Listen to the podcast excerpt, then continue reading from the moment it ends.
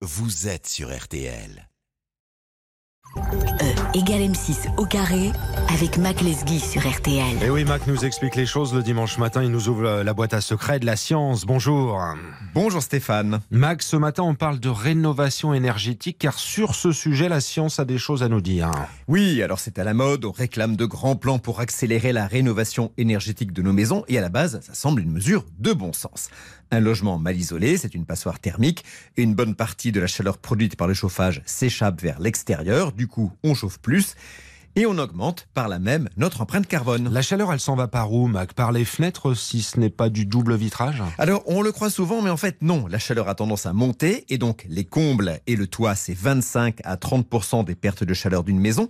Viennent ensuite les murs, 20% et enfin seulement les portes et les fenêtres, 15% Bien sûr, ce sont des moyennes. Donc, euh, quand on veut isoler sa maison... On commence par isoler ses combles, en deuxième lieu les murs, et si besoin, on remplace portes et fenêtres par des modèles récents en double ou triple vitrage. Et c'est là qu'on devient vertueux, on dépense moins d'énergie pour se chauffer, ce qui fait du bien à la planète. Eh bien, j'aimerais vous dire oui, mais dans ces domaines techniques, comme souvent, il faut se méfier des idées reçues, et c'est à la méthode scientifique de trancher. Or, des chercheurs de l'université de Cambridge ont publié en janvier dernier une étude sur la consommation d'énergie de logement, en l'occurrence chauffé au gaz, avant et après rénovation thermique. Et qu'ont-ils trouvé?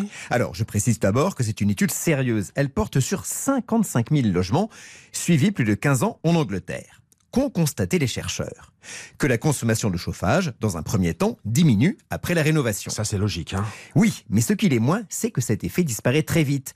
Dans les logements nouvellement isolés, la consommation d'énergie redevient identique à ce qu'elle était avant rénovation au bout de deux ans en cas d'isolation des combles et de quatre ans en cas d'isolation des combles et des murs. Et comment ça s'explique? Alors, les chercheurs sont prudents. Une des hypothèses, c'est qu'après s'être privés de chauffage et avoir eu froid dans leur logement, les habitants, se rendant compte que leur chauffage est maintenant plus efficace, remontent celui-ci. C'est ce qu'on appelle l'effet rebond. Et on doit comprendre quoi Que ça sert à rien d'isoler les logements? Ben, Au vu de cette étude, il n'y a pas de quoi être très optimiste. Tous ces logements au Royaume-Uni sont chauffés au gaz. Et donc, au bout de deux ans à peine, la consommation de gaz est revenue à son niveau d'avant. Pour les émissions de CO2 dans l'atmosphère, ces rénovations n'ont donc servi à rien. Mais alors, Mac, que faudrait-il faire?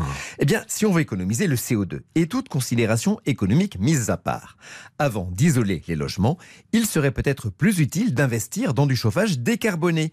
Autrement dit, remplacer les chaudières gaz ou au fioul par des chauffages ou des pompes à chaleur électriques. Car l'électricité en France a un gros avantage, vous le savez, elle provient principalement de sources bas carbone, nucléaire, barrages, etc. Oui, mais on gaspillerait de l'électricité, Mac, dans des logements mal isolés. En effet, et puis bien chauffé ou non, un logement mal isolé n'est jamais très confortable. Il faut de l'isolation, mais on le voit, tout miser sur la rénovation énergétique sans électrifier le chauffage de nos maisons n'est pas un bon calcul si on veut, dans ce domaine, diminuer notre empreinte carbone. Bon dimanche. Bon dimanche, Maclès, la séance explication, c'est sur RTL, bien sûr. C'est tous les dimanches. Le rendez-vous en podcast dès maintenant, c'est tout simple. Vous allez cliquer sur rtl.fr.